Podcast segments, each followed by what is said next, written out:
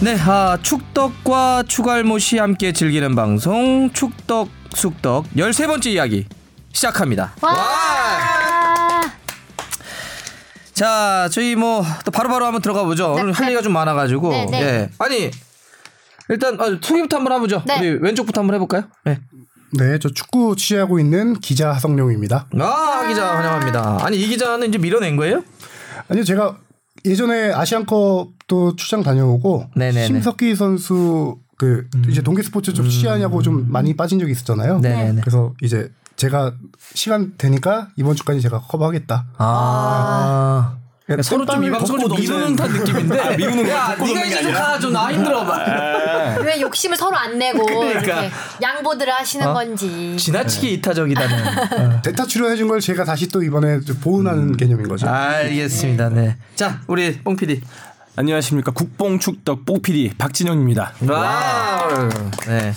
아, 오늘은 제가 약간 네. 뽕 냄새를 느끼려고 아, 예, 그러게요. 한국 국가대표팀 옷을 입고 축협 왔어요. 마크가 붙어져 있는 이게 나이키 예, 저지인가요? 네 이쁘네요. 아 그래요? 갖고 싶어요. 추리닝. 아 추리닝? 한참 예전 거 같은데요. 아 이제 요즘 요즘은 뭐 지원을 못 받아. 그러면 네. 그래서 지금 그거 그러니까. 물어볼 언제적 건가 약간 많이 입으신 티가 나는데 약간 레트로 이거 원래 그- 이럴 때 뭐 레트로답다 아니면 뭐 레- 이렇게 레트로. 표현해야지 이걸 또 뭐 굳이 아 이거 그럼 진짜 축협에서 준 거예요? 아이 축 아이 축구면서 따로 안 되지. 아, 선물해 네? 준 건가요? 축구 평생 얼마나 싸우고 있는데. 아 그래요? 어, 이건 그냥 정당하게 예, 어디서 받은 거죠. 이뻐 이뻐. 정당하게 선수에게 그럼 되죠 뭐. 네. 네. 네. 아 주바페. 안녕하세요 주바페 아나운서 주시은입니다. 아 환영합니다. 아니 네. 사실 어제 제가 전화 한 통을 받았어요. 어 진짜요? 어, 리얼로 어. 선배. 아 이번에 이거 얘기해도 되겠죠? 아니 아니 이상한 건 아니에요. 네. 안 돼. 그쪽이 어떻게 결정할지 모르니까. 아 아니 저희 주시은 아나운서 있잖아요. 그래서, 어 표지를 할까 하는데요. 와. 음, 아. 뭐가 있다 표지를 해 인터뷰는 대체. 베스트 레몬이요? 아 진짜요? 아니 무슨 베스트 11하고 인터뷰였어요? 어. 네네 저번 주에 인터뷰했었어요. 어 아니 뭐 인터뷰 인터뷰만 싫은데. 박연님도 하셨더라고요. 아, 제가 그 코너를 한번 한 적이 네, 있죠. 저도 그 코너에 똑같이 나가서 했던 건데 예시 사진으로 위원님 사진을 보여주더라고요. 이렇게 꼭 이렇게 뭐 음료수 그때 원래 그게 술과 함께해서 뭐 취중 아, 뭐 그렇지, 인터뷰인데 그렇지. 저는 예. 이제 낮 시간대에서 술은 못 먹고 아. 이제 그런 느낌을 꼭 이렇게 뭐 꼭 찍어야 하는 사진이 있대요. 근데 음. 위원님 사진을 보여주더라고요. 위원님 좋은 예신 아니었네요. 굳이 이렇게 찍어야 하나요?라고 제가 물었던 기억이 납니다. 어. 그래가지고 아니 표지를 하겠다는 거야. 근데 사실은 제가 거기 출신이잖아요. 네네. 그래서 이제 후배들이 있으니까 한번 문의를 했더라고요. 그래서 음. 자기네 내부에서는 그러고 싶은데 이제 그런 것도 있잖아요. 표지는 사실은 굉장히 네. 어, 잡지에서 아주 큰 거기 때문에 그러니까요. 그래서 야, 그 말이 되냐? 내가 그렇게 말씀하시면 야, 어떡해요? 명문이냐 가치가 있냐 뭐가 있냐. 근데 캐리가 개막도 하는데 네, 맞아. 3월로 넣으면 캐리를 기억하는데 딱 3월호에 나온단 아, 말이에요. 근데 저희 제가. 그 내부 구성원들의 의지가 네. 대단하더라고요. 아, 아, 그래요? 정말요? 기대하겠습니다. 아, 기대하겠- 그때부터 봐야 되겠네. 네. 근데 모르겠어요. 이게 최종 결정은 이제 네. 뭐 안에서 하겠지만. 맞아요. 예. 완판 잘 부탁드립니다. 예. 완판? 어. 어, 사진이 되게 잘 나온 것 같아요. 보니까 표지 얘기 나오는 거 보니까 아, 사진을 굉장히 잘 찍어주시더라고요. 아, 그 잘 찍죠, 잘 사진 찍죠. 기자. 이번에 누가 찍었어요? 아, 제가 이름을 잘 못 외워가지고. 야, 혹시 구, 구윤경 네, 기자님? 네, 맞아요. 음. 구, 9까지밖에 사진 되게, 되게 오래 사진을 찍었던 분이죠. 네. 스포츠 공감에서 예. 나온. 한, 한, 한 벌써 15년? 아, 꽤 됐어요. 너무 잘 남편도, 남편도 축구 기자예요. 아. 음. 현장 가면 둘이 자주 나오시죠. 예, 예, 예. 어. 이번에 이제 K리그 현장 가면 자주 뵐 수 있는 걸까요? 그럼요. 어, 어. 너무 구윤경 기자, 사진 기자는 항상 K리그 많이 가니까. 네. 알겠습니다. 오늘 축하드리고요. 혹시 네. 표지 나오면 네, 그- 네. 하나씩 나눠드릴게요. 오 좋다. 안 그래도 보고 싶었었는데. 나눠드릴게요. 그리고 저도 뭐 하나 오픈했습니다. 그 제가 안 그래도 여쭤보려고 했는데 꼭 이렇게 아, 무도안 물어보니까. 자 유튜브 진출을 축하드립니다. 아, 와 감사합니다. 저도 축하 영상 찍어서 좋아요, 했어요. 어, 좋아요, 구독 많이 해주세요. 어색해. 주시은님이 거기 영상 보니까 팩폭을 한 게 다르셨던데요? 제가 지도하면서 아, 저는 네. 별풍선이 많이 네, 모자라셨나봐요. 예, 달 달순의 라이브라고 하는 유튜브도 오픈했으니까 여러분들 시간 되시면 뭐 놀러 오시고요. 아 네. 저는 바로 구독 눌렀습니다. 아이 고맙습니다. 아니 선수들도 굉장히 많이 그러니까. 축전을 야, 아, 근데 어떻게 진짜 축전 보내달라 그랬더니 전부 다 욕하고. 보는 깨알 재미가 있었죠. 예. 네, 아주 기대됩니다. 하여튼 뭐 달튜브라고 하는 약칭으로도 하니까요. 네, 그래도 뭐 시간 달튜브. 되시면 하시고 그리고 또 요새 보니까 장폭스 뭐 주바페 다 유튜브로 진출해가지고. 네, 예. 그렇습니다. 아주 재밌게 두 공간에서도 만날 수 있도록 하겠습니다. 네. 자 오늘도 사연이 많이 왔습니다. 네. 우리 주바페가 신양원님부터 한번 네, 신양원님이 단도직입적으로 묻겠습니다. K리그와 K리그 팀들은 왜 이리 돈이 없습니까? 아이고. 돈이 있지만 쓰질 않는 건가요? 네, 예를 들어서 FC 서울이라든지라고 이렇게 음. 물어봐 주셨는데 또 상금도 너무 적다는 말도 많이 나오는데 돈이 많으면 중국이나 일본 UA처럼 빅 영입이 가능하지 않을까요? 이로 인해서 K리그가 더 큰 인기를 끌 수 있지 않을까요? 라고 음. 이렇게 보내주셨습니다. 좀 뼈 때리는 얘기네, 그죠? 처음 사연부터 굉장히 뼈 때리는 사연이 왔습니다. 어떻게 하기자 이거 왜 K리그는 이렇게 돈이 없을까요? 우리 리그는 돈이 없는 게 맞고요. 일단 네. 일단, 일단 인정. 인정. 음. 그 일단 수익이 나는 구조가 아니다 보니까 음. 어느 정도 구단들이 계속 일정 금액을 스폰해 오면서 어, 투자를 하다가 많이 빼고 있는 추세죠 요새. 예. 음. 왜 그래도- 빼요? 어 일단은 수원 서울 같은 경우가 조금 많이 예전보다는 예산이 줄어들었어요. 수원 같은 경우는 모기업이 모기업이라고 해야 되나요? 그 음. 후원 뭐 삼- 예, 스폰서 예. 뭐 이렇게 메인 스폰이 삼성에서 이제 제일 기획으로 넘어가면서 전반적으로 삼성 구단 자체가 스포츠단에 네. 대한 투자를 줄이고 맞아요. 있으니까 그 흐름에 따라서 줄어들고 있고 전북은 그래도 전북 가장 유지하고 있는 건 전북이에요. 네네. 예. 근데 전북도 최근에 이제 현대 기아차 사정이 안 좋아지면서 조금씩 줄여가는 추세이긴 한데요. 음. 전북은 그래도 축구단의 애정이 상당히 많아요. 그 정의선 부회장이 음. 축구대 축구단에 대한 애정이 워낙 크고 또 피파 공식 스폰서잖아요. 음. 현대기아차가요. 음. 그런 것도 있어서 축구에 대한 투자는 끝까지 계속 하고 있는 상황인데요. 음. 뭐 결론부터 얘- 얘기 드리면은 서울, 수원 이런 빅클럽들이 예산을 줄이면서 이제 시도민 구단 선수들을 원래 K리그 구조가 시도민 구단에 좋은 선수들이 나오면 기업 구단에서 이 선수들을 이적시켜서 그 음. 스타일링 선수들도 활용을 클럽들한테 그렇죠. 예, 선수를 사서 그러면 시도민 기업 구단들은 그 선수 판 돈으로 구단을 좀 더 운영하고 다른 선수들 영입해서 키우고 이런 구조가 있었는데 빅클럽들이 투자를 줄이면서 전반적으로 K리그의 이전 이적 시장이 조금 돈, 돈이 도는 이적 시장이 줄어들게 되면서 전반적으로 많이 침체기를 겪고 있는 거죠. 음. 우리 뽕피디는 뭐 혹시 이 얘기를 살리고 있어요? 저는 좀 궁금한 게 있는데 이 중국 슈퍼리그 같은 경우에는 확실하게 투자가 먼저 이루어져서 음. 계속 커가는 것 같아요. 그러면 옆에 옆 동네 J리그는 원래 뭐 우리나라보다 리그가 뭐 작다는 얘기도 있었고 이제 뭐 많이 컸다는 얘기가 있는데 그러면 J리그 같은 경우에는 거기도 마찬가지로 투자를 먼저 좀 많이 해서 이제 커진 경우인지 어떻게 되는 건가요? 뭐 J. J리그도 초반에는 투자를 많이 했죠. 90년 초반에 J리그가 출범을 했을 때 그때 그 전 세계적인 그러니까 지코라든지 전 세계적인 빅네임들을 돈 엄청나게 주면서 영입을 해와요. 그거는 초기에 세팅 그 리그를 세팅하는 나라들이 거의 다 하는 방식이에요. 미국도 음.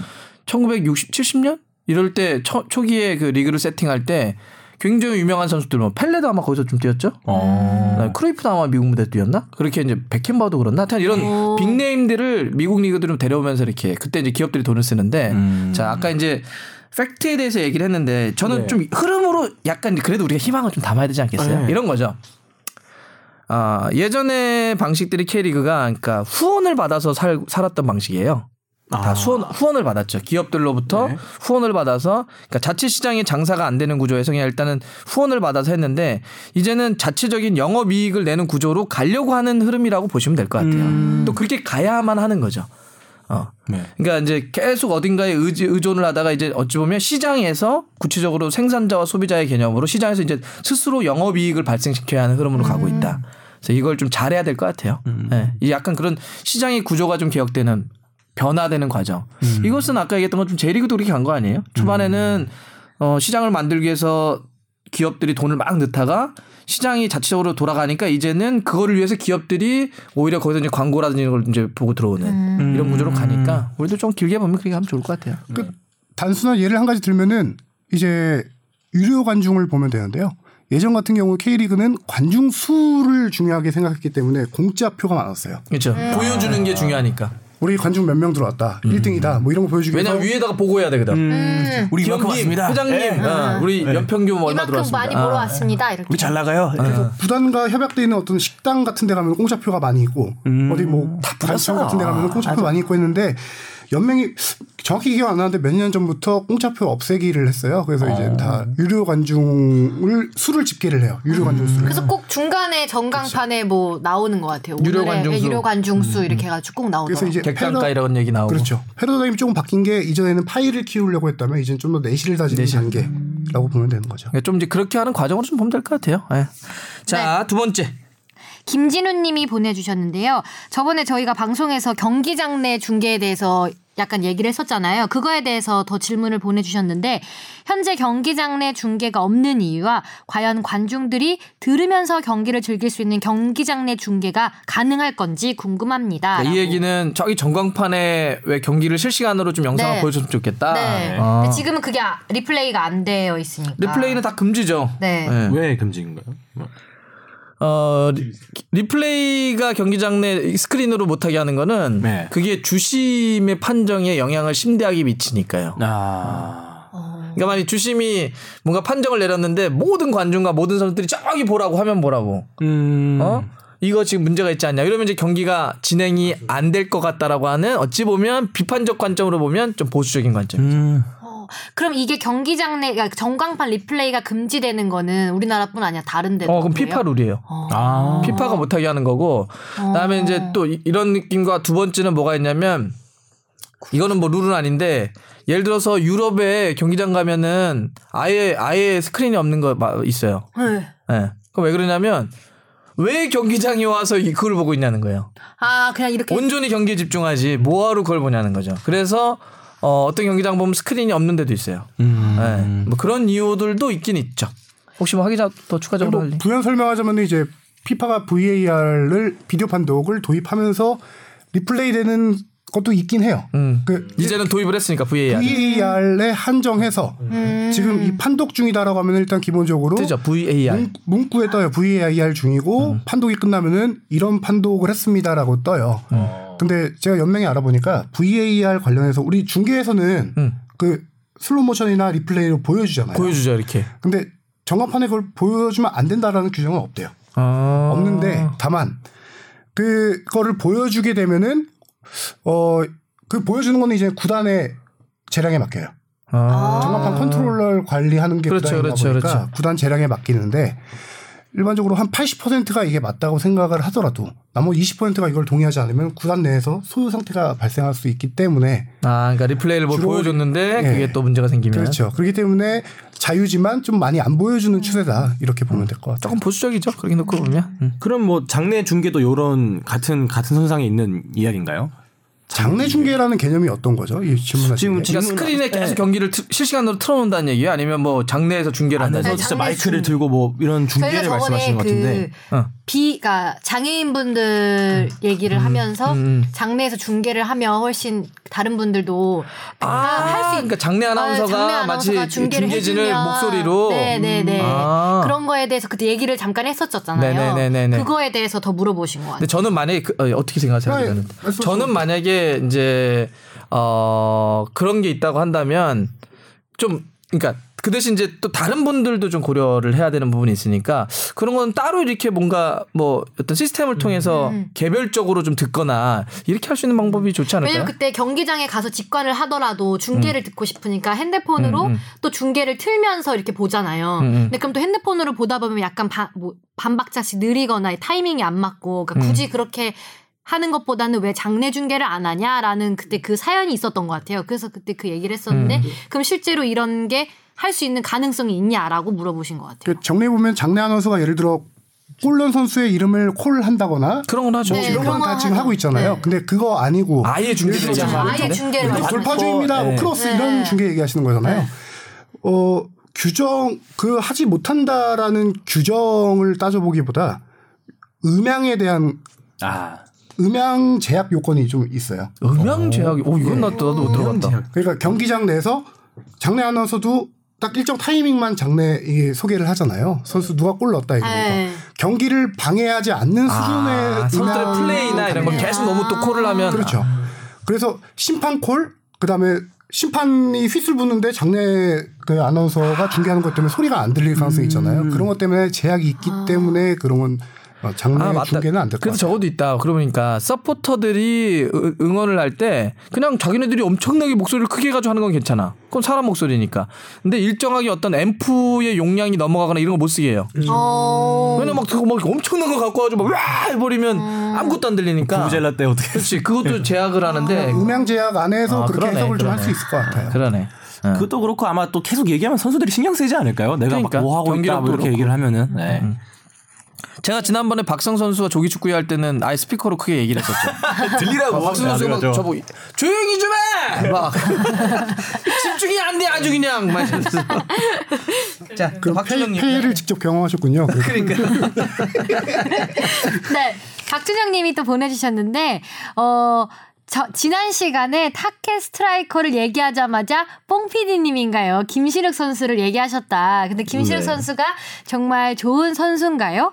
라고 이렇게 물어보시면서 정말로 이제 타겟형 선수든 다른 선수는 없을까요? 석현준 선수든 K리그에 다른 선수가 없는지 타겟형 선수에 대해서 궁금하셨던 것 같습니다. 네. 네. 근데 우리 일단 퐁 PD가 좀 해명을 해야 될 것 같아요. 뽕피디의 의견을 들어야 될 것 같아요. 그때 뭐 요런 때 선수 얘기하면서 그냥 짧게나마 그냥 뭐 아 김신욱 선수 뭐 이렇게 네. 얘기했는데 네. 이 말씀을 놓치지 않고 소속팀에서 네. 요렌테만큼 보였나요? 라고 이렇게 물어보셨어요. 작은 목소리도 귀담아 들으시네. 아유, 고맙습니다. 제 목소리 귀담아 들어주셔서. 네. 아, 근데 어, 일단 국대에서만 봤을 때는 어, 김신욱 선수가 저는 그러니까 자기 장점을 잘 발휘한 스- 그런 경기를 보여줬다고 생각을 하거든요. 물론 이 팬의 입장에서는 왜 이렇게 뭐 안 뛰냐, 뭐 거슬렁 거슬렁 거린다 이런 말이 있었는데 저는 오히려 그게 감독이 어슬렁, 아, 어슬렁. 슬렁 슬렁 아니에요? 네. 그러게요. 어, 어슬렁 어슬렁 거서 거슬릴지 몰라도 아, 거슬렁 거슬렁 저는 무슨 생각이냐면 아 축구 팬들은 또 거슬러 걸린다고 표현하나라고 생각했어요. 아, 그 순간 그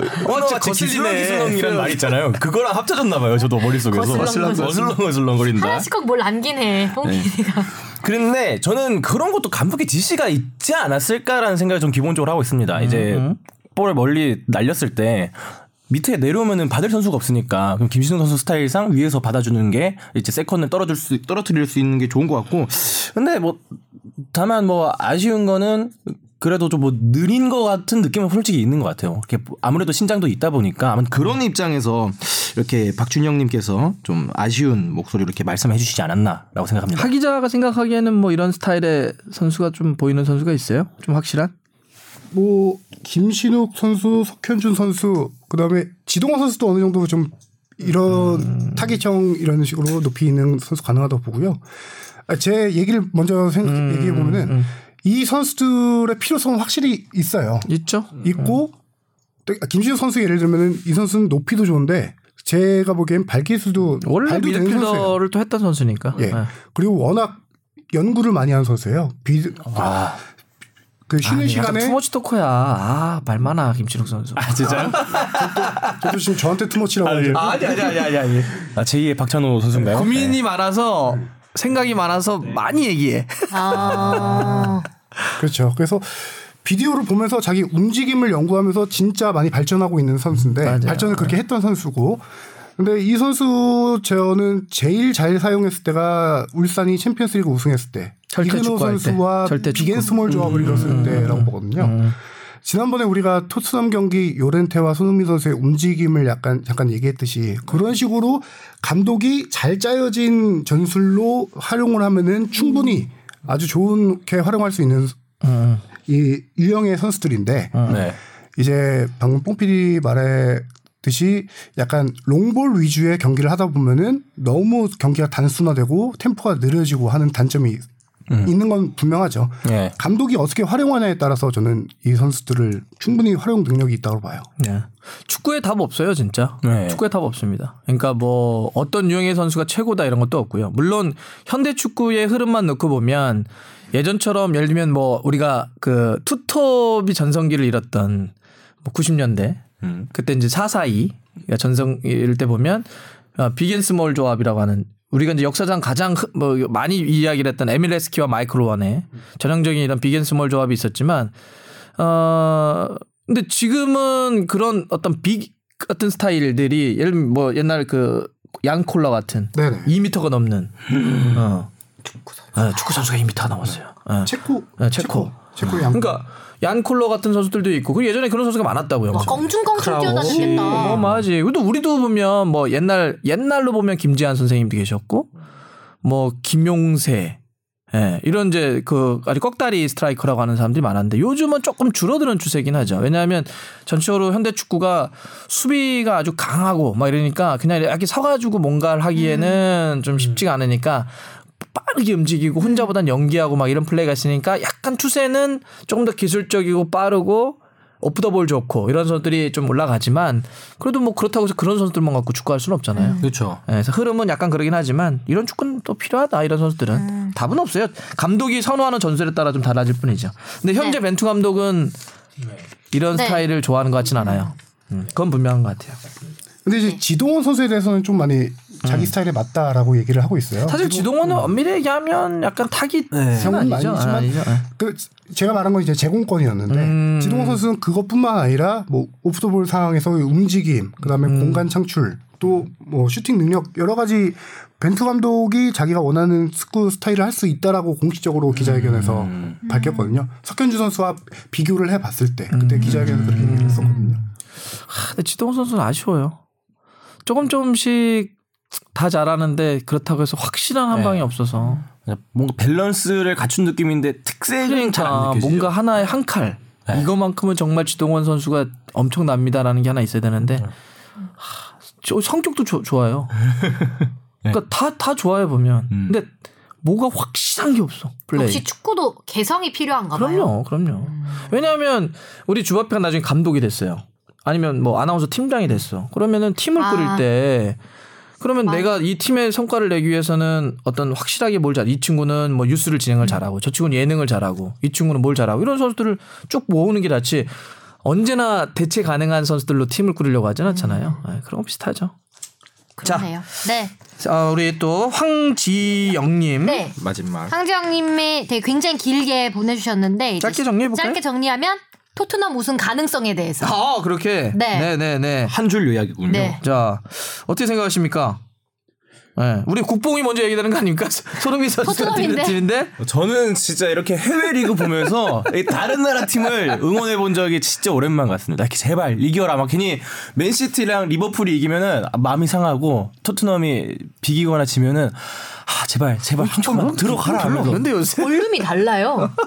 올림이 달라. 뽕 얘기할 아, 때. 제가 옛날에는 손흥민 선수가 안 뛰면 에이 뭐 저도 상관없어. 아, 뭐 없으면 뭐 어때? 없으면 뭐 이겨서 뭐 이랬는데 요새는 손흥민 선수가 안 뛰어도 좀 이겨라. 아시안컵 기간에도 이 토트넘이 좀 잘하길 바라게 되더라고요. 그래서 우승했으면 좋겠는데 저는 아예 불가능까지는 아니라고 생각합니다. 가능성은 있으나 아, 그건 누구나 할 수 있는 얘기고 이거 누구나 할 수 있는 얘기지 무슨. 분위기, 어, 분위기. 집중력, 네. 오늘 가능성까지 나왔습니다. 그, 흐름. 흐름상 가능성 이 있지 아니, 나 않나. 뽕비한테 물어보고 싶은 거 있어. 만약에 만약에 나중에 손흥민이 토트넘을 떠난다고 하더라도 토트넘을 응원할 거예요? 어, 이거는 좀 생각해 볼 문제인 것 아니, 같은데. 그럼 하도 국뽕국뽕하니까. 음. 박지성 없는 메뉴를 지금도 응원하냐 이거랑 예. 비슷한 거. 그, 그렇죠. 어. 근데 요즘에 지금 뭐 메뉴 응원하시는 분들 워낙 많으시니까. 안 할 것 같아요. 저 떠날 것 같습니다. 네. 아 진짜 아 진짜 엄청난 아주 클래식한 국뽕이다. 아, 이강인 손흥민 선수가 움직인 그 팀을 응원하겠죠. 네. 아, 아, 그러다 또 이강인 선수 있는 팀 응원하고 뭐 그러게 되겠죠. 뭐. 아직도 저렇게 국가주의로 스포츠를 소비하는 사람이 이렇게 많지는 않은데. 손흥민 화이팅. 결국은 손흥민 화이팅으로. 네네, 아예 알겠습니다. 어떻게 생각하세요? 우리 우리 일단 주바페는 어때요? 그냥 뭐 이거 느낌? 주바페는? 저요? 예. 어, 토트넘이 우승 가능성. 5점 차예요 지금 선두권하고. 음, 5점 차. 얼마 남았어요? 지금 그래도 한 몇 경기 남았나? 제가 볼까요? 정확하게는 넘게 남지 몇 경기 정도 한 거예요? 오, 그러면 10 우승, 12경기. 우승할 수도 경기였나? 있겠다. 아, 26경기 했어요. 열세 경기 맨시티만 27할 오, 우승할 수도 있을 것 같아요. 수도 있다. 네. 어. 뭐한뭐한 네다섯 경기 남았다고 하면은 시티하고 리버풀 두 팀을 그러면 제껴야 돼요. 네. 어. 해보자. 해보자. 왜 갑자기 응원 모드야. 그러면 한 이런 12 5점 경기가 남았으니까 어. 5점 차면은 아, 요런 뭐 사례가 있었을까요? 뭐 예전에 막 이 정도 경기가 넘어왔을 때 뭐 그럼요, 역전 우승 같은 그럼요, 거. 그럼요. 네. 리버풀이 그런 아픔을 좀 갖고 있죠. 리버풀이 네. 뭐냐면 그 박싱데이 기점으로 해서 선두인데 마지막엔 선두가 안 됐다. 아, 그 뒤집혔다, 우리 막. 예전에 박싱데이쯤에 우리 팟캐스트에서 한번 아, 맞다, 그때 맞다, 얘기했었는데 그 정확히 하도 오래돼서 기억이 안 나는데 최근 10년간이었는지 프리미어리그 출범 후였는지 아. 기억이 안 나는데 박싱데이를 1위로 지나고도 우승 못한 팀이 딱 두 차례 있었는데 그게 다 리버풀이었다. 리버풀이랑 아픔이 둘 다 있었어. 리버풀이었다. 올해는 과연 일단 토트넘 황지영님은 토트넘 물어보시는 거니까 네. 어떻게 생각하세요? 아, 저는 저는 쉽지 않다고 봐요. 오. 그러니까. 네, 역전 우승은 쉽지 않다. 왜냐하면 어 일정 자체가 물론 지금 이제 부상자는 돌아올 겁니다. 알리하고 케인은 이제 곧 돌아오니까 음, 돌아오긴 하는데 일정이 굉장히 빡빡해요. 지금 당장 어 첼시하고 아스날 경기가 이어서 펼쳐지고요. 챔스 2차전 있고요. 네, 챔스 2차전에 있고 그거 끝나면 좀 이따가 리버풀 경기 있고 그다음에 35라운드에 시티를 만나요. 어. 오. 그러니까 지금 남은 경기들을 쭉 봤을 때 지금 5점 차를 극복하려면 이런 거잖아요. 쉽게 얘기하면 시티하고 리버풀은 남은 경기에서 어쨌든 두 경기 이상을 패해야 해야 되고 돼요. 맞아요. 토트넘은 전승을 해야 돼요. 음. 그죠? 그렇죠. 이 계산이 나와야 뒤집어진다는 얘기인데 두 팀이 2패 이상을 하고 토트넘이 전승을 할 가능성은 음. 그게 확률로 높냐? 음. 예, 이거는 뭐 확률상은? 네. 토트넘을 지지하냐 지지하지 않냐하고 전혀 다른 문제예요. 만약에 저한테 그냥 말 그대로 맞히기 한번 해보자라고 하면 저는 확률로 갈 거 아니에요. 그럼 저는 우승 못 한다고 하죠. 음. 그리고 승점 6점짜리 경기라고 하잖아요. 네네네. 이렇게 우승을 다투는 맞대결. 팀 간의 맞대결. 그걸 과연 이길 전력이 되냐 그거가 중요할 것 같아요. 네 그런 점에서 당장 28라운드에 있는 첼시, 그다음 29라운드에 아스날 요게 죽음의 2연전. 그뭐 도르트문트 원정까지 생각하면 죽음의 3연전이고 리버풀하고 맨시티 경기에 있다 그랬잖아요. 이게 네. 두 개 다 원정이에요. 아, 둘 다 원정이에요. 토트넘 입장에서는. 그건 좀 힘들 것 같네요. 왜 갑자기야? 확률은 그렇다. 네. 아. 축구도 모르는 거니까요. 네. 그래 뭐 그래요 그렇게 하죠 뭐. 자 일단 그러면 저희가 네. 보내주신 것들은 다 소화를 했고요 저희가 또 이렇게 다음 주에 또 매일 청취자 사연 보내려면 어디로 보내면 되죠? FB 골뱅이 sbs.co.kr로 많이 보내주세요. 한 번만 더 얘기해 주세요 FB 골뱅이 sbs.co.kr로 많이 보내주세요. 네 많이 보내주세요 그럼 저희가 많이 모르지만 잘 준비해서 네. 또 성심성의껏 말씀드릴 수 있도록 하겠습니다 보내주시는 게 참 좋네요. 그러니까요. 어, 이렇게만 얘기해도 재밌네요. 저희도 저희도 생각하지 못했던 걸 많이 보내주셔가지고 네. 자 그럼 이슈 포커스 한번 가볼까요? 냠냠. 자 일단은 오늘은 이제 해외파들 얘기하고 해외 리그 어떤 흐름 한번 얘기해 보고요. 그리고 이제 K 리그 이적 시장이 워낙 핫해서 네. 오늘은 해외는 좀 빨리빨리 치고 네. K 리그 한번 얘기를 해보죠. 네. 자 일단 해외파들 한번 얘기를 해보죠. 전체적으로 한번 훑어주실래요? 우리 주바페가 우리 선수들 어때요? 어, 일단 권창훈 선수가 있는데요. 프랑스에서 뛰죠. 네. 12월 20일에 부상에서 복귀했고 최근 5게임 연속 출전했다고 합니다. 어 그랬구나. 벤투 승선 가능성에 대해서도 약간 뭐 이따 생각 한번 얘기해보죠, 그러면. 그리고 석현준 선수도 지금 프랑스에서 뛰고 있는데 3일 마르세유전 교체 18초 만에 골을 와우. 넣었습니다. 그리고 11일에 툴루즈전 이름이 참 어렵네요. 툴루즈전에 선발 66분으로 뛰었고요. 그런데도 국대와 인연이 적은 이유는 뭘까? 그리고 유독 팀을 자주 옮기는 건 뭘까? 아, 팀을 자주 옮기는 이유. 네. 이건 이따 한번 얘기해 봐야 되겠다. 그리고 이제 지동원 선수예요. 독일에서 뛰고 있고요. 미넨전에서 원더골. 아, 벤투 멋있었어요. 네. 감독이 계속해서 기용을 할까? 지동원 선수를. 아, 참 이치동원 선수. 참 그러니까 이게 아픈 손가락 같다. 그러니까 네. 그리고 이승우 선수 지금 이탈리아에서 뛰고 있죠. 아시안컵 전 6경기, 아시안컵 전에 6경기 선발 출전하고 한 골을 넣었고요. 이후 3경기 중에서 2경기를 지금 결정한 아이고, 좀 상태입니다. 아쉽네요. 근데 여기 오늘 오늘 이제 새벽에 뛰었죠. 네, 새벽에 네, 네. 뛰어서 네. 네, 그리고 이제 이강인 선수예요. 이강인 선수가 지금 1군에 등록이 된 후로 한 번도 뛴 적이 없어서 뭐 그거에 대해서도 이제 아니요, 아니요, 아니요. 저 네. 뛰었어요? 교체로는 두 경기 뛰었는데. 아, 예, 예, 예. 요새 흐름의 요새, 연이은 요새. 결장 예, 예. 이렇게 되고 있습니다. 그리고 백승호 선수 네, 백성호 네. 선수는 지난번 지로나가 레알 마드리드 잡긴 했는데 네, 명단에만 들고. 예. 네. 그다음 명단에는 뭐 꾸준히 들고 있습니다. 그리고 뭐 정우영 선수 독일에서 뛰고 있는 우리 정우영 선수는 꾸준하게 2군 나오고 음. 경기에서 꾸준히 나오고 있습니다. 네, 음. 이 정도로 뭐 나머지 뭐 손흥민 선수라든지 이청용, 이재성, 황희찬 선수 네. 잘 뛰고 있어요. 잘 뛰고 황희찬 선수 있고요. 염색도 했더라고요. 아, 그래요? 아, 못 봤네. 금발로 염색했어요. 독특 짧은 머리에? 또 약간 만화 캐릭터 같아요. 예. 옛날에 이승우 선수 스타일 느낌이려나? 뭐 궁금하네. 아니, 네. 저기 아게로 스타일의 아구에로 금발이- 네. 아구에로가 요새 만화 이렇게 그 캐릭터 같아요. 금발인데 괜찮아요? 아게로는 옆머리가 짧고 좀 이러잖아요. 음. 또 저도 사진을 봤더니 황천수는 앞머리를 좀 네, 앞머리 좀 내렸더라고요. 내렸더라고요. 아, 진짜 아니, 황희찬인데. 에미찬, 아, 에미, 에이, 네. 에이매치 때, 어, 축구 선수 엠네천 뭐 이런 거 있잖아요. 네, 나도 갑자기. 에이매치 때 한번 기대해 보려고요.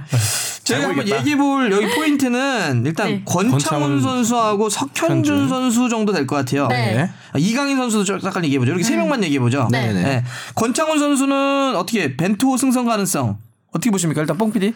아, 저는 될 것 같은데 제가 사실 지난번에 그 작년에 마무리하면서 올해 굿뉴스 배드뉴스 했잖아요. 근데 사실 제가 제일 넣고 싶었던 그게 있었어요. 이제 권창훈 선수 부상.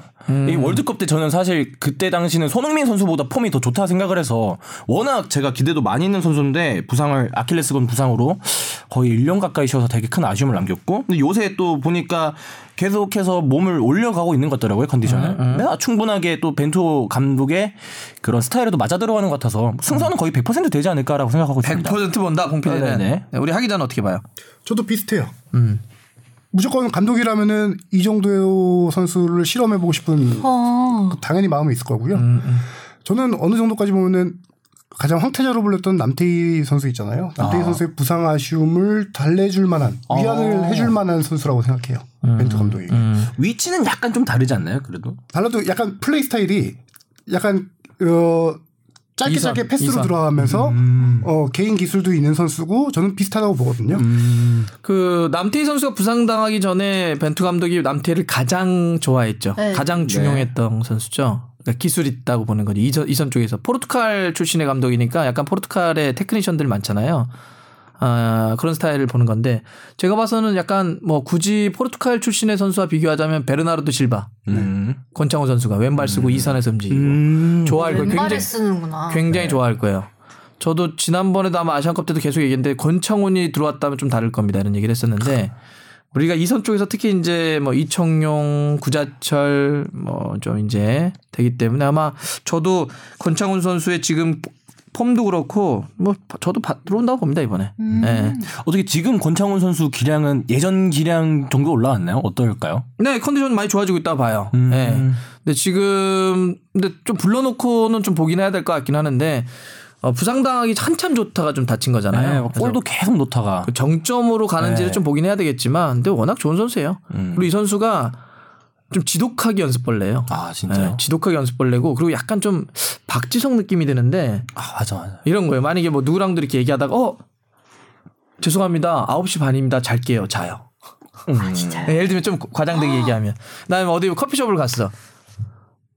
저는 어 키위 주스를 주십시오. 아니 왜 커피 한 저는 그런 거 안 먹습니다. 어, 그러니까 음. 먹는 거 자는 거 자기 관리가 엄청 철저한 스타일이구나. 엄청 철저해.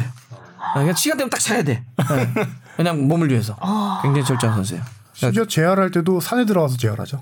산에 들어왔다고요? 아니, 그러면 뭐 재활 해주시는 분이 산에 계셔서 그런 것도 있긴 한데 그 정도로 이제 더 닦는 줄 알아. 되게 공기 좋은 데서. 맥락 없이 얘기하는. 아, 실제로 여기 프랑스 디종이라는 동네가 좀 촌지역 아닌가요? 거기가 그 뭐죠? 그 먹는 그것도 유명한 데인데. 어떤 거? 아, 뭐 하여튼 뭐 있어요. 아, 생각이 안 난다. 뭐, 그래서 제가 본 기사는 뭐 거기 뭐 약간 조용한 동네 마을 동 마을 주민이 완전 참 시골, 완전 좋아한다 시골. 이러면서 예 그런 것 같습니다. 그 왼발 얘기 아까 잠깐 주바페가 좀 하셔서 네. 그런데 왼발 스페셜리스트 계보가 있잖아요. 음. 그렇죠. 그뭐 고종수 대전 현재 감독 고종수 이후에가 이제 염기스 음, 네. 염규. 아, 이윤경 선수였고 그 다음 왼발 스페셜리스트가 저는 권창훈 선수라고 생각하는데 그러고 다 수원 출신이네. 그렇죠. 근데 아, 권창훈 그러네. 선수가 수원에 입단하기 전에 유스팀 때 메탄고의 감독이 고종수 감독이었어요. 그래서 고종수 감독에게 왼발을 워낙 많이 이제 음. 전수, 기술을 전수를 받고 해서 어, 이 선수 프리킥도 괜찮고요. 왼발 폭력도 괜찮고 우리나라 간발이 왼발- 좋죠. 예, 그렇죠. 스페셜리스트로 불릴만하다고 저는 생각해요. 근데 고종수의 왼발은 그건 배운다고 되는 게 아닌 것 같은데 그냥 뱃속에, 뱃속에서 갖고 나온 왼발이어가지고. 예. 네, 저는 왼발 하니까 지금 떠올랐는데 그 뭐 지금 뭐 해외 리그에 진출한 뭐 기성용 선수라든지 박지성 선수라든지 손흥민 선수라든지 이제 한국인은 양발을 잘 써야 통한다 뭐 요런 통념이 있었는데 그 권창훈 선수 같은 경우에는 지금 뭐한 10골, 11골 넣었는데 한 골 빼고는 거의 다 왼발로 넣었더라고요. 그런 거 보면은 이제 왼발 스페셜리스트로 통하지 않나. 해외 리그에서도 뭐 그런 생각은 있습니다. 갑자기 염기훈 선수의 오른발이 생각나는. 아, 얘기하면 안 돼요. 왜요? 왜요? 왜요? 남아공 월드컵 때였나? 아르헨티나전, 아르헨티나전. 아 오른발은 아니에요. 남의 발이야. 자기 발이 아니야. 아 왜 이상하게 이상하게 차. 자 석현준 가볼까요? 네. 아니 석현준은 뭐 나머진 말고 네. 아니 유독 팀을 자주, 자주 옮기는, 옮기는. 이유 요거가 포인트를 한번 잡아서 얘기해 볼까요? 전위맨이라 하죠 이런 거 보고. 네. 우리 뽕 PD가 보기에도 석현준 선수 굉장히 많이 옮겼죠. 웬만한 저는- 리그 다 가본 것 같은데. 팀을 그러니까 석현준 선수 보면 팀이 어딘지 모르겠어요. 그러니까 뭐 시간 지나고 아. 보면 팀이 계속 바뀌어 있으니까. 음. 이렇게 사실은 막 팔로우하고 있지 않으면 네네네. 뭐 언제 뭐또 포르 어디 따뭐 포르투갈에 있는데 포르투갈에서 또 어디로 옮기고. 어. 프랑스 가 있고 뭐 터키도 한번 갔지 않나요? 아무튼 그리고 어느새 프랑스에 가게. 왜 이렇게 자주 옮기죠 팀을? 성격이 안 맞나 이게 다른 팀들이랑 성격이 안 맞는다. 막 불화가 막 근데 일어나고. 네, 석현준 선수가 되게 착해요. 아, 실제로 되게 한번 순해요. 만나보셨어요? 그러니까 막 체구가 이렇고 네. 막 타투를 문신 해서 있고, 예. 아니 되게 귀여. 되게, 어, 말도 이렇게 네. 하면 아, 안- 네. 야, 형 친해졌어요. 막 이렇게 맞아요. 하고 어. 어 약간 겉모습은 좀 무서워 네, 보이는 저도 것도 있는데. 무섭다고 생각했는데 안 아니시다. 그래요, 어. 안 그래요. 속은 열이구나. 타투의 이유가 있죠. 아 진짜요? 살아남기 위해서, 네. 강해 보이기 위해서. 네 그렇다고 하더라고요. 네. 사실 그냥 외모도 강한데. 그 석현준 선수가 지금 소수팀 몇 번째 소수팀인지 아세요? 아 아홉 번째인가? 세 번째나 열 번째인가? 왔어요, 진짜. 그 지금 랭스 프랑스 랭스 있잖아요. 네. 이게 열한 번째 팀이죠. 프로 데뷔일까? 그 몇 년이지? 나도 그거 안 세봤는데 진짜 많네. 그 네덜란드 지금 몇 살이죠, 정확하게? 석현준 선수가 해봤어요? 한번 찾아봐요. 90년생이었나? 몇 년생이에요? 90년생 아니에요? 90년생? 90년생요? 90 한번 찾아봐요. 저도 갑자기 궁금하네요. 91년생입니다. 그럼 어, 몇 맞다. 살이죠? 저보다 한 살 29살. 29살. 그런데 11개 팀에서 뛰었다고 한다면 1년에 한 개씩 그러니까 해도 영마다 19살 때 데뷔했으면 1년에 일년에 한 한 번씩 번씩 계속 가서 바뀌는 옮긴 얘기네요. 거죠. 그러니까 그런 셈이네. 이사도 그렇게 하면 힘들겠다. 2009년 네덜란드 아약스에 입단했으니까 지금 10년 동안 11개 팀. 신데렐라 스토리 아니에요, 그렇죠? 자기가 찾아가서 뭐 했다는. 그렇죠. 그래서 지금 뛴 나라 국가만 봐도 네덜란드, 포르투갈, 사우디, 뭐 터키, 헝가리, 프랑스. 어느 나라 말을 제일 잘할까요? 이 정도. 아, 네. 어쨌든 적응할 만하면 옮기고 적응할 만하면 옮기는 거 아니에요? 음. 왜 이렇게 옮기나요? 우리 일년이 학자가 좀 이런 건 잘할 것 같은데. 단순 표면적인 이유만 저 설명드리면은 네. 잘했을 때는 스카웃되고 어, 그렇죠. 저랑 뭐 스카우트 되죠. 잘할 때는 스카웃되고 못했을 때 벤치를 지킬 때는 또 자기가 이제 원해서 이제 하기도 하고. 살아날 길을 모색하기 위해서 이적하고 그건 단순 표면적인 이유인데 요건 조금 조심스러운 얘기긴 한데요. 아, 뭐가 있어요? 아, 해줘요, 해줘요, 해줘요. 그 석현준 선수에 대한 지분? 어, 지분? 지분이라고 해야 되나요? 그러니까 아, 어, 포르투갈의 한 사업가가 석현준 선수에 대한 지분을 일부 갖고 있어요. 현재도.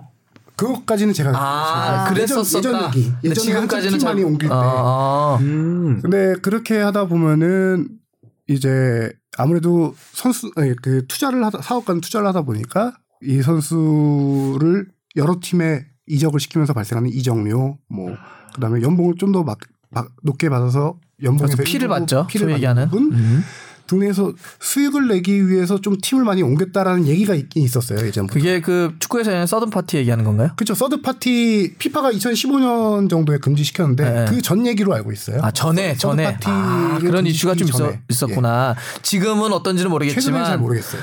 아 그게 이제 남미 같은데 많았던 거예요. 약간 좀 생소한 개념이네요. 네, 남미에서 남미에서 이제 주- 이제 동네에 공차하는 선수들이 워낙 많잖아요. 길거리에서. 그러면 이런 이제 그런 일을 하는 사람들이 이렇게 봐요. 꼬마한테 가서 이제 얘기하는 거예요. 어, 너 공 잘 찬다. 너 아- 아저씨랑 같이 아저씨가 이렇게 해줄까 스- 스폰 해줄까? 아, 길거리 그렇게 하는 거예요. 캐스팅이네. 예. 어, 길거리 캐스팅하는 거예요. 그러면 그 되는 대신 내가 너의 집 너에게 뭐 예를 들면 5천만 원 1억 줄게. 그럼 어린 나이 에 엄청나게 큰 거죠. 네. 근데 그거를 주는 대신 이 친구의 나중에 이적 이적 할 때 일정한 지분을 내가 갖는 거예요. 아.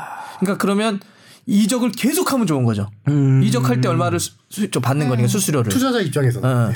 아 그런 이슈가 예전에 있었다는데 지금은 어떨지 모르겠지만 아 이게 이유가 다 있었네요. 이유가 어 나도 이런 이- 이런 이유는 근데 이것도 어. 음. 저도 하도 오래전에 예전에 들었던 얘기라서 기억을 떠올려 보니까 그런 게 있었는데 어쨌든 예전엔 그랬다.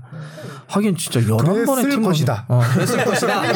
그랬을 것으로 네. 추측한다. 추정된다. 아 추정된다. 합리적으로 추, 추, 추정과 의심을 네. 해본다. 아, 그 정도로. 네, 그 정도로 알겠습니다, 네. 알겠습니다. 자 이강인 선수는 교체로 라리가에서 코파델레는 뛰었었는데 네. 라리가에서는 두 경기를 뛰었어요. 근데 지금 연이어서 결정을 하고 있는데 요거는 좀 어떻게 혹시 뭐 누가 좀 얘기해 보실 분 계신가요? 일단은 어, 타임이 공교롭게도 일본 계약을 지난달 30일인가 했잖아요. 음. 그 계약한 직후에 결- 해당 포지션에 선수가 부상해서 돌아왔어요. 원래 뛰던 선수. 그 게데스? 그 선수가 돌아오면서 감독이 했던 얘기가 있죠. 그 이 어린. 돌아온 이상, 예, 돌아온 이상 어린 선수를 지금 네. 쓰는 것보다 이 선수 쓰는 게 낫다라는 뉘앙스를 풍기는 멘트를 해서 지, 난주에 얘기했었나요? 약간 임대를 임대. 네. 원하고 있다 얘기도 잠깐 나왔었잖아요. 음, 공교롭게 타이밍이 그런 것도 있고 제가 볼 땐 이강인 선수는 뭐 감독이 판단 다르겠지만 중앙 미드필더 자원인데 감독이 자꾸 측면으로 쓰고 음. 그렇죠, 그렇죠. 오른쪽. 게 예.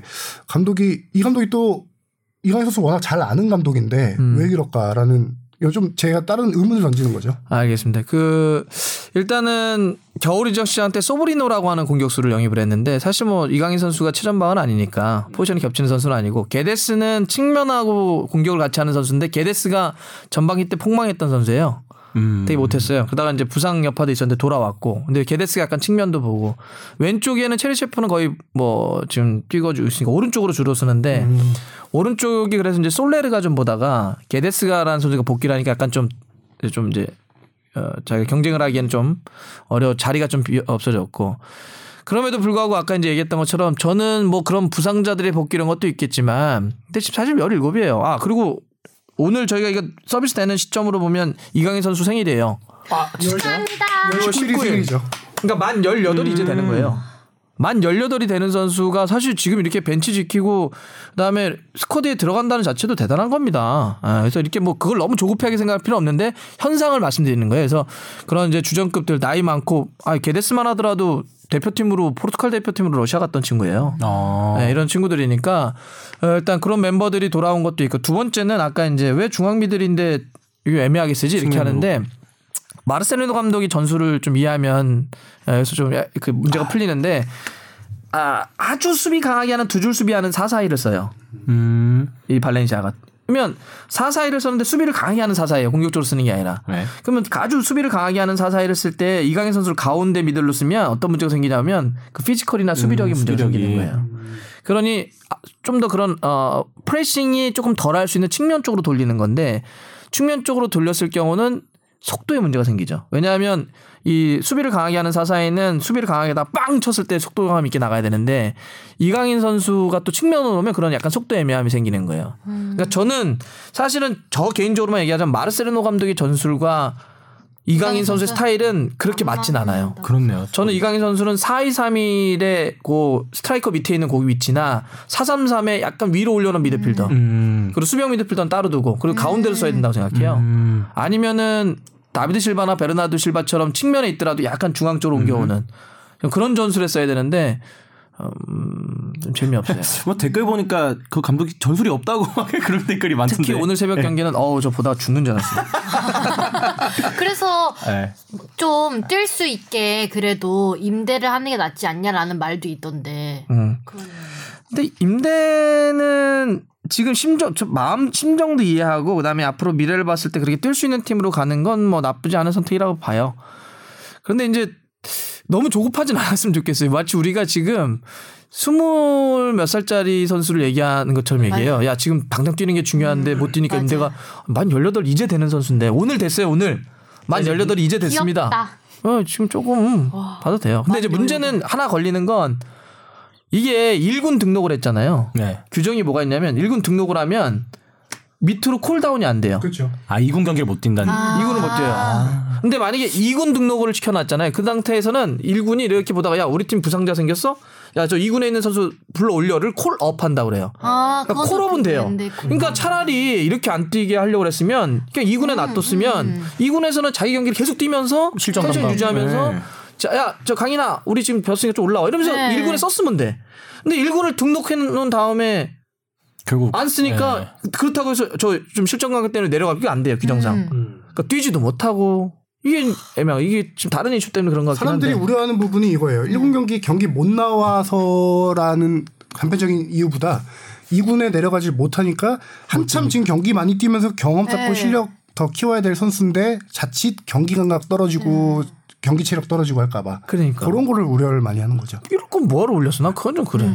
저는 묵묵히 어, 보겠습니다. 저도 응원하겠습니다. 생일 축하드려요. 그거 아세요? 이강인 선수 하니까 옛, 예전에 2000 몇 년도였는지 박지성 선수와 CF 찍은 거 아세요? 진짜요? 어, 진짜요? 뭐 아 슛돌이로 아닌가? 아, 슛돌이 할 때였을 거예요. 그 뭐 저기 정유회사 응. 정유회사에 박지성 선수가 포르투갈전에서 아, 그 정유 저기 예. G 그로 시작했던 포르투갈전 2002년 한일 월드컵 때 넣었던 장면을 그대로 재현했던 그 CF에 나왔던 아. 선수가 이강인 선수예요. 어렸을 때. 어, 난 기억이 안 나네. 어, 그게 가- 이게 이강인이었구나. 이야. 찾아봐야 되겠다. 몰라, 몰라, 몰라. 네. 아, 나중에 봐야 되겠다. 나중에 봐야 되겠다. 네. 자, 그래서 이제 네. 우리나라 해파들하고 아 그러면 손흥민 선수는 뭐 지난 워낙 많이 얘기해가지고 그러니까요. 뭐 이거 얘기 네, 너무 잘하니까. 너무 그 잘 얘기나- 좋아하니까. 그, 그 얘기만 어떤 아. 한번 해보지 나갈까요? 올해의 선수. 요새 그 얘기가 워낙 많이 나와요. 아. 근데 그 올해 선수가 어디 단체에서 저기 PFA라고 네. 잉글랜드 축구 선수 협회 아 그러면 그러니까 선수가 주는 거, 선수들이 뽑는 선수들이 뽑는 최고의 선수. 그 프리미어 리그 내에서 아. 말씀하시는 그게 권위가 있는 탐나겠다. 어 거예요. 있죠, 있죠. 네. 엄청 뭐한 탐나겠네요. 3위 정도 있다고 들었는 것 같던데. 아니, 뭐 판다이크 선수 있고 뭐 아게로 선수. 그게 아마 후보군이 여섯 명인가? 예, 뭐 이렇게 여섯 뽑힐 거예요. 명인데 최근에 이제 워낙 도르트문트전을 기점으로 그 전부터 뉴캐슬 전부터 많이 얘기가 나왔는데 BBC의 앨런 시어러가 예. 현 시점으로 보면은 손흥민은 최종 후보 안에 들 실력이다라는 얘기를 했고요. 그러니까 이제 영국에서 올해 선수 후보 얘기가 나오기 시작했어요. 근데 시어러는 다 아시죠? 네, 어, 앨런 시어러. 그러니까 프리미어리그 통산 개인 최다골을 놓고 있고. 예. 와- 그래 레전드죠. 완전 레전드. 완전 레전드. BBC MOTD 패널이고. 근데 올해 선수를 봤냐 안 봤냐가 중요한 게 아니라 최종 후보에 오르는 것 자체가 역사예요. 아시아 선수로는 한 번도 네. 그 본 적이 최종이 몇 명이 세 명인가요? 여섯 명. 여섯 명. 아. 여섯 명 안에 들 수 있을 것 같은데. 그 프리미어 리그에서 뛰는 등록돼 가지고 한 경기라도 뛴 선수들이 한 600명 정도 되나? 한 한 시즌에요. 예. 한 경기라도 1분이라도 뛴 선수들이 600명 되나? 손이 정말 대단한 선수. 그 중에서 뽑힌다는 거니까. 근데 프리미어 리그는 뭐 다른 유럽 리그도 그러지만 어쨌든 전 세계에서 공 잘 음. 찬다는 친구들 다 모여서 뛰는 데인데 거기서 여섯 명 하나 든다? 이건 정말 우리가 예전에 뭐 60억 분의 1 뭐 이런 표현을 누군가에 썼었는데 격, 격투기 할 때 진짜 대단한 거예요. 말도 안 아유, 되는 음, 여기 거야. 국뽕 차오르는 표정 좀 보세요. 매일 밤 그 주말 저녁에 너무 행복해요. 이 기사 보는 재미로. 얼마 전에 얼마 전나 최근에 BBC가 특집 기사를 낸 거 봤어요? 어떤 거 말씀? 손흥민이 사랑받는 일곱 가지. 일곱 가지 이유? 이유. 아, 네. 뭐? 그러니까 정확히 얘기하면 넘버 세븐, 7번 등번호가 7번인 7가지 이유 뭐 근데 이런. 이제 어떻게 거기서 이제 뭐 여러 가지를 얘기했어요. 이 좋은 거는 뭐 되게 재밌더라고요. 뭐어팀 플레이어다. 그다음에 뭐 득점 넣는 기계다. 골머신이다. 아, 그다음에 항상 웃는다. 음. 어, 이렇게 사랑스러운 선수를 어떻게 안 좋아하냐. 한번 찾아보세요. 아 네. 그게 그거 본 것 같아. 이렇게 사랑스러운 선수를 어떻게 안 좋아하냐 본 것 같아요. 어, 맞아요. 한번 실제 인터넷판으로 찾아보세요. 그 합성을 사진 해놨는데 항상 웃는 선수라는 항목에 합성 사진 해놨는데 태양, 햇, 햇빛 모양에다가 손흥민 선수 웃는 얼굴을 합성해놨어요.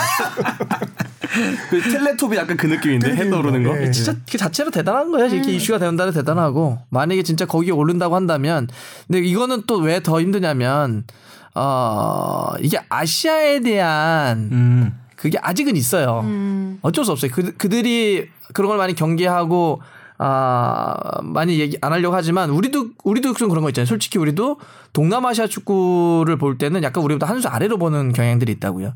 지금 꽁펑이 인천으로 왔는데 네. 그런 것도 있잖아. 그래 얼마나 잘하지 잘하고 보지 뭐 보자. 이런 게 네. 솔직히 이게 깔려 있어요. 약간 이거는 이성의 문제가 아니라 약간 우리가 그냥 그동안 기저에 예, 기저에 깔리는 당연히 안 좋은 편견이자 뭐 그런 거긴 하겠지만 깔려 있는 게 있어서 이걸 깨고 들어간다는 거거든. 아, 그걸 이제 그래서 아시아 선수가 올해 선수에 뽑히면 더 역사적인 거죠. 그러니까요. 어, 잉글랜드는 특히나 그런 게 더 심한. 어, 올해 사실 뭐 2018년, 2019년 뭐 안 그러면 시즌을 말하 네. 시즌 시즌 시즌 시즌 시즌 시즌 최고의 선수 올해의 선수니까 이번 시즌. 올 시즌의 선수지 그러니까 정확하게 표현하자면 올 시즌의 선수라고 표현해야 되는데 어, 뭐 이게 그 지금 또 BBC가 그랬나요?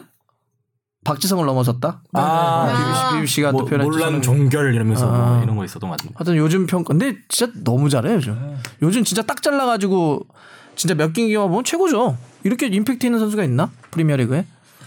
그 일곱 가지 이유 나머지도 좀 소개해 주세요. 재밌던데. 다 기억이 안 나는데 저는 다 저 제가 기억나는 거는 공부해. 그 아래가 음, 군복무를 면제받았다. 나 그것도 아, 있어 그것도 있어 그것도 있어 제가 맞아, 얘기하고 맞아, 싶은 게 맞아. 그거였어요. 그거 있어 그거 있어 제가 지금 찾았어요. 네. 뺀, 뭐 아까 말씀하신 꼴기계다, 뭐 이런 거예요. 팀플레이어다, 이게 있고 세 음. 아버지 얘기도 있어요. 번째가. 아버지 얘기. 아 아버지가 뭐 저 축구 선수다 네. 블러드 피. 어 DNA가 그의 있다 몸속에는 내 축구의 피가 흐른다 하면서 이제 아버지 얘기가 나오고 아시아 손흥민은 기록 신기록 몇- 제조기다. 그쵸, 신기록 이렇게. 뭐 그- 그- 네. 다 깨고 있으니까 네, 팬들은 그의 웃음을 사랑한다. 어. 뭐 이렇게. 여기 저보다 뽕이 심한 것 같은데요, 여기 아, 여기 BBC. 그냥 팩트로 읽는 거야 BBC의 기사를 그 기사 그대로 읽는 거예요. 지금. 왜 피가 흐른다. 아 근데 저도 일곱 가지 이유를 위에서부터 이렇게 쫙 보면서 뭐 위에가 이제 팀 플레이어다, 뭐 골머신이다 이렇게 네. 나오잖아요. 그래서 음, 음 수긍하면서 봤는데 아래 내려갈수록 비하는 건 아니지만 아, 쓸 얘기가 그렇게 없어요. 좀 그렇죠 네. 맞아 맞춰다- 맞춰가려고. 어. 좀 그렇더라고 나좀 보면서 이 뭐야 진짜 그냥 그냥 그들이 보기에는 그렇다는 거죠 뭐 그리고 아마 약간 그게 일곱까지 맞추려고 하는 우리 있잖아 너무 서브이니까. 아, 아, 우리 이렇게 하면 어 맞추려고 하면 그 꺼내거든 하나 뺐네요. 손흥민은 아시아 축구의 지평을 넓히고 있다.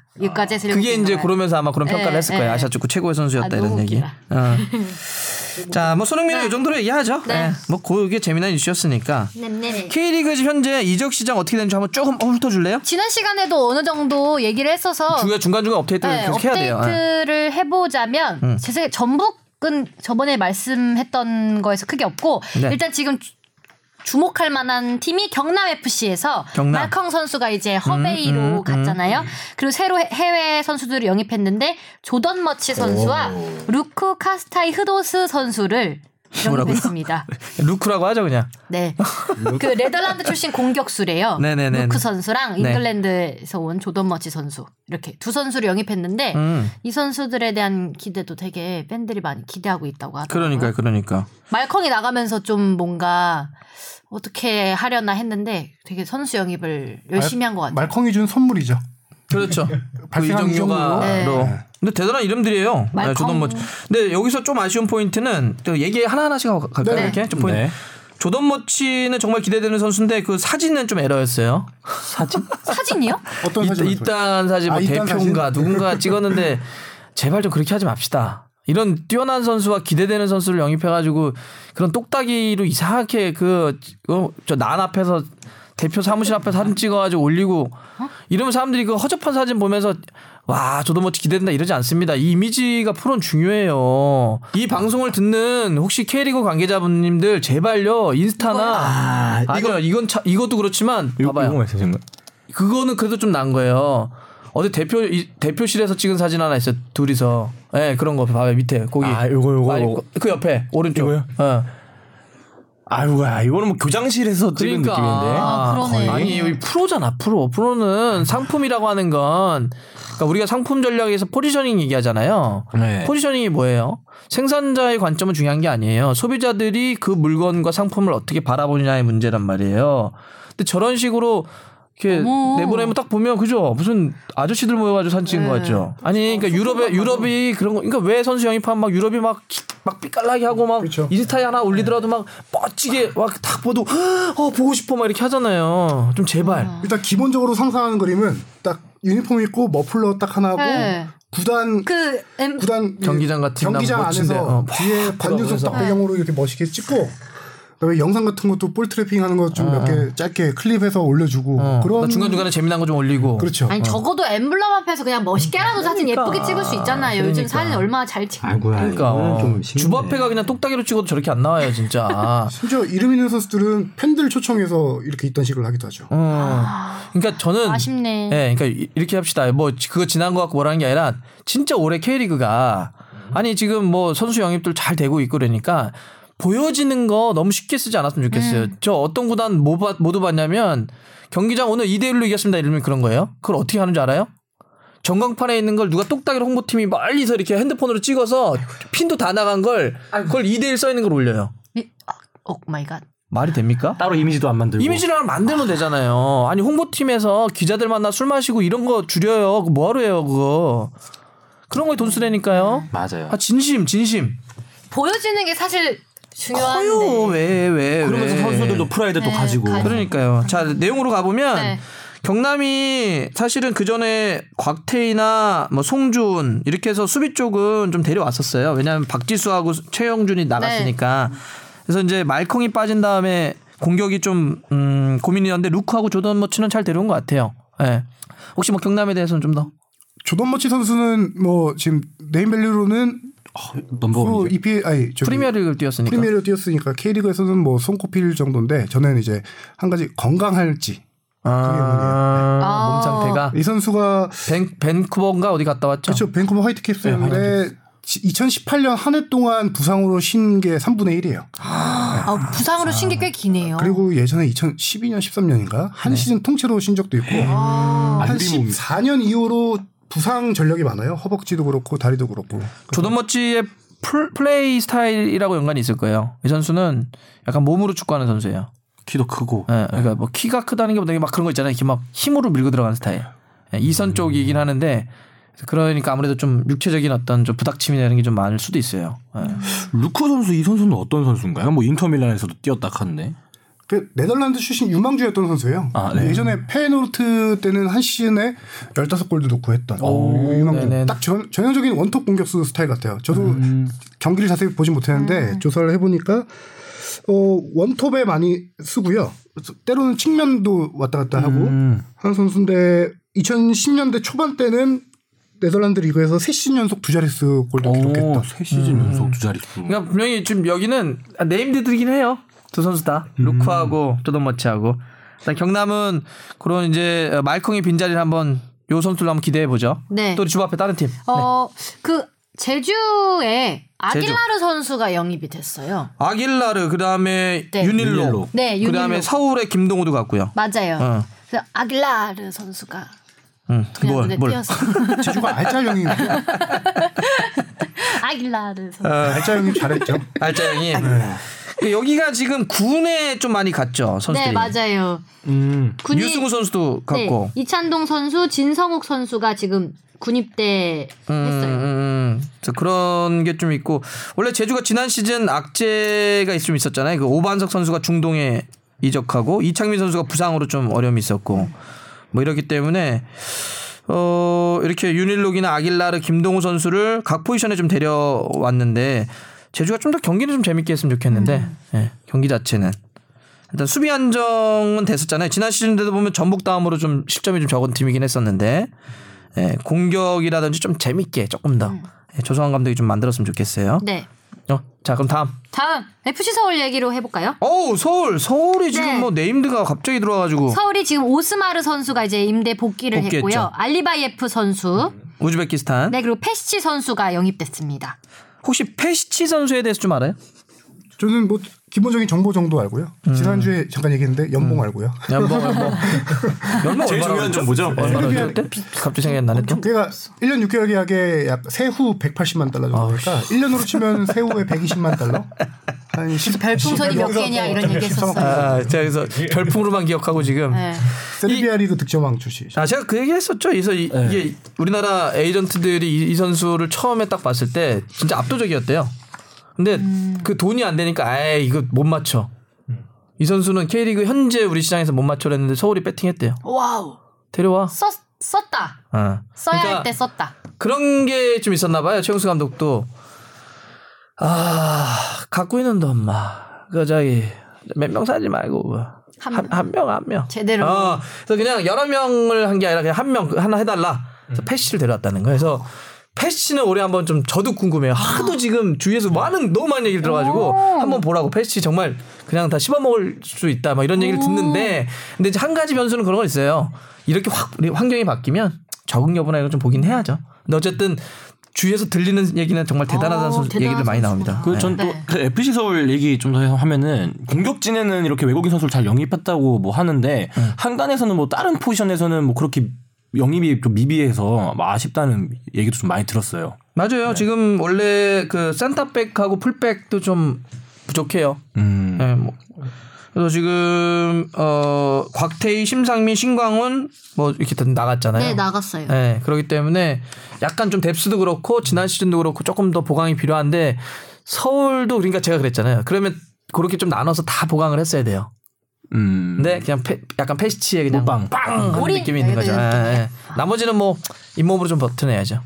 최용수 감독이 원했던 국내 선수들은 또 따로 있었죠 더. 뭐 한승규. 김보경, 한승규 이런 선수도 있었는데 자, 워낙 김, 김보경 다른 팀으로 가게 선수는 울산 반대로 가고 갔죠. 이제 한승주 선수는 한승규는 전북으로 갔죠. 전북으로. 맞아요. 서울 수비를 잠깐만 하다 보면은 저도 다른 기사에서 보게 됐고 서울 선수들이 한 얘기를 그 지금 김진규 선수가 서울의 유스팀 저기 그 그- 그죠 지도자. 지도자인데 거기서 선수들을 추천해서 많이 올린 선수들이 괜찮다고 해요. 음.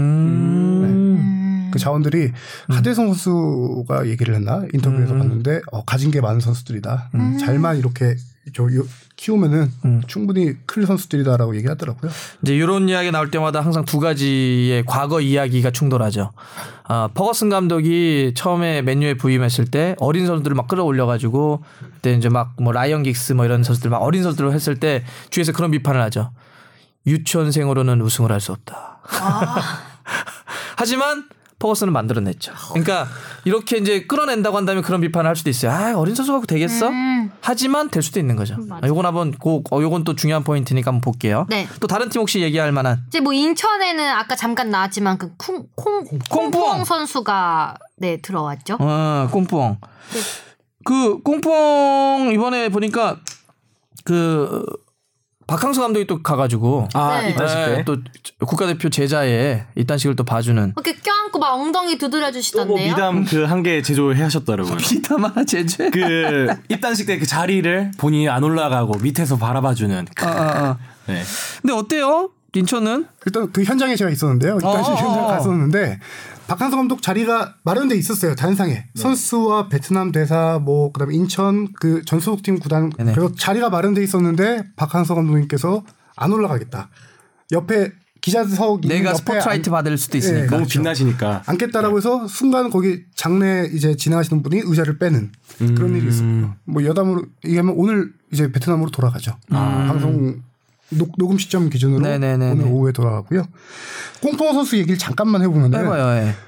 어, 이 선수가 선발로 뛰기는 힘들 자원 같아요. 음. 이제 인천에서는. 아 그래요? 어, 사실 베트남 대표팀에서도 약간 좀 서브 개념이 있었죠. 예. 네, 아인드 그리고- 뛰고 그럴 땐. 그리고 서브로 뛸 때 좀 더 효과적인 임팩트가 선수이기도 있었죠. 아, 하고요. 초코 카드구나. 음. 그렇죠. 그 인천 같은 경우는 구단 대표가 얘기를 하게 되는데 아, 감독이죠. 감독 안데르센 감독이 네. 무고사 선수가 잠깐 컨디션 안 좋거나 부상으로 음. 부상일 때 백업해줄 선수가 필요하다라고 해서 이 선수를 영입한 거거든요. 음, 무고소가 지난 시즌 팀 내 최다골이었으니까. 그렇죠. 19골인가 넣었었는데 음.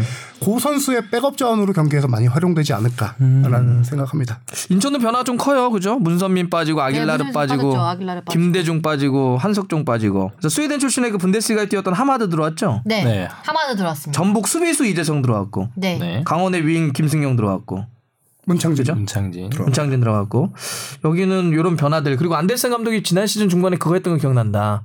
어떻게 감독도 모르는 선수를 아, 예, 예, 맞아요, 맞아요. 중반이 아니라 아예 끝날 때 시즌전 아, 끝나고 끝나고 나서 약간 작심 발언. 끝나고. 예, 그렇죠. 예, 예, 맞아요. 그때 우리가 또 다뤘었죠. 언급했었던 것 같아요. 음, 그래서 어, 이번 시즌엔 그래도 그런 거 없겠죠. 다 안데슨 감독이 알겠죠. 음, 그렇겠죠? 근데 이번에 뭐 이천수 그, 이천수 선수였죠. 이제 많이 전력 강화 영입했어? 실장님이 오셔서 많이 이게 분위기가 좋아졌다고 하더라고요. 분위기는 좋았을 것 같아요. 딴 건 모르겠어요. 제기왕. 네. 아니 아까 뭐 위원님께서 말씀하셨는데 그 안데스 감독 얘기하시잖아요. 네네네. 지난 시즌 막판에 이런 얘기를 했다. 네네. 그런 얘기 때문인지 몰라도 인천 이제 사장님이 이 홍포 선수 입단식 기자회견 할 때 일부러라도 더 말씀하신 것 같더라고요. 아. 안데르슨 감독의 요청이 해서 있다. 왜냐면은 한 번씩 이게 짖어줘야 돼 아주 티를 그냥 내야죠. 한 번씩 네. 박아야 돼 팍팍 그냥 충분히 이제 소위 말하는 유니폼 판매 때문에 왔을 가능성도 생각하는 사람들이 많이 음. 있잖아요. 마케팅 차원에서. 근데 그 그것도 부인하진 않았어요. 그런 것도 있지만 아, 당연히 있죠. 실질적으로 어떻게 프로가 감독님께서 마케팅이 요청한 없어. 선수다라고 얘기를 하더라고요. 어, 네.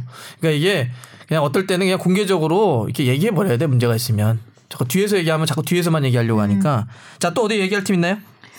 어, 지금 울산? 울산? 도 괜찮나? 울산은 뭐 김민규 선수가 복귀를 했고요. 윤영선 음. 선수, 김보경 선수, 주민규 선수 이렇게 신진호 뭐 신진호 이렇게. 선수, 네, 어. 뭐 불트이스 김상주 선수 이렇게 영입됐습니다. 그러네. 지금 울산은 뭐 지난주 저희가 얘기했던 데하고 큰 네, 변화는 큰 없네요. 변화가 그죠? 없는 것 같아요. 여기가 아무래도 리차드가 지금 빠졌기 때문에 거기 불티스가 나온 거고. 네. 뭐 나머지는 뭐 예.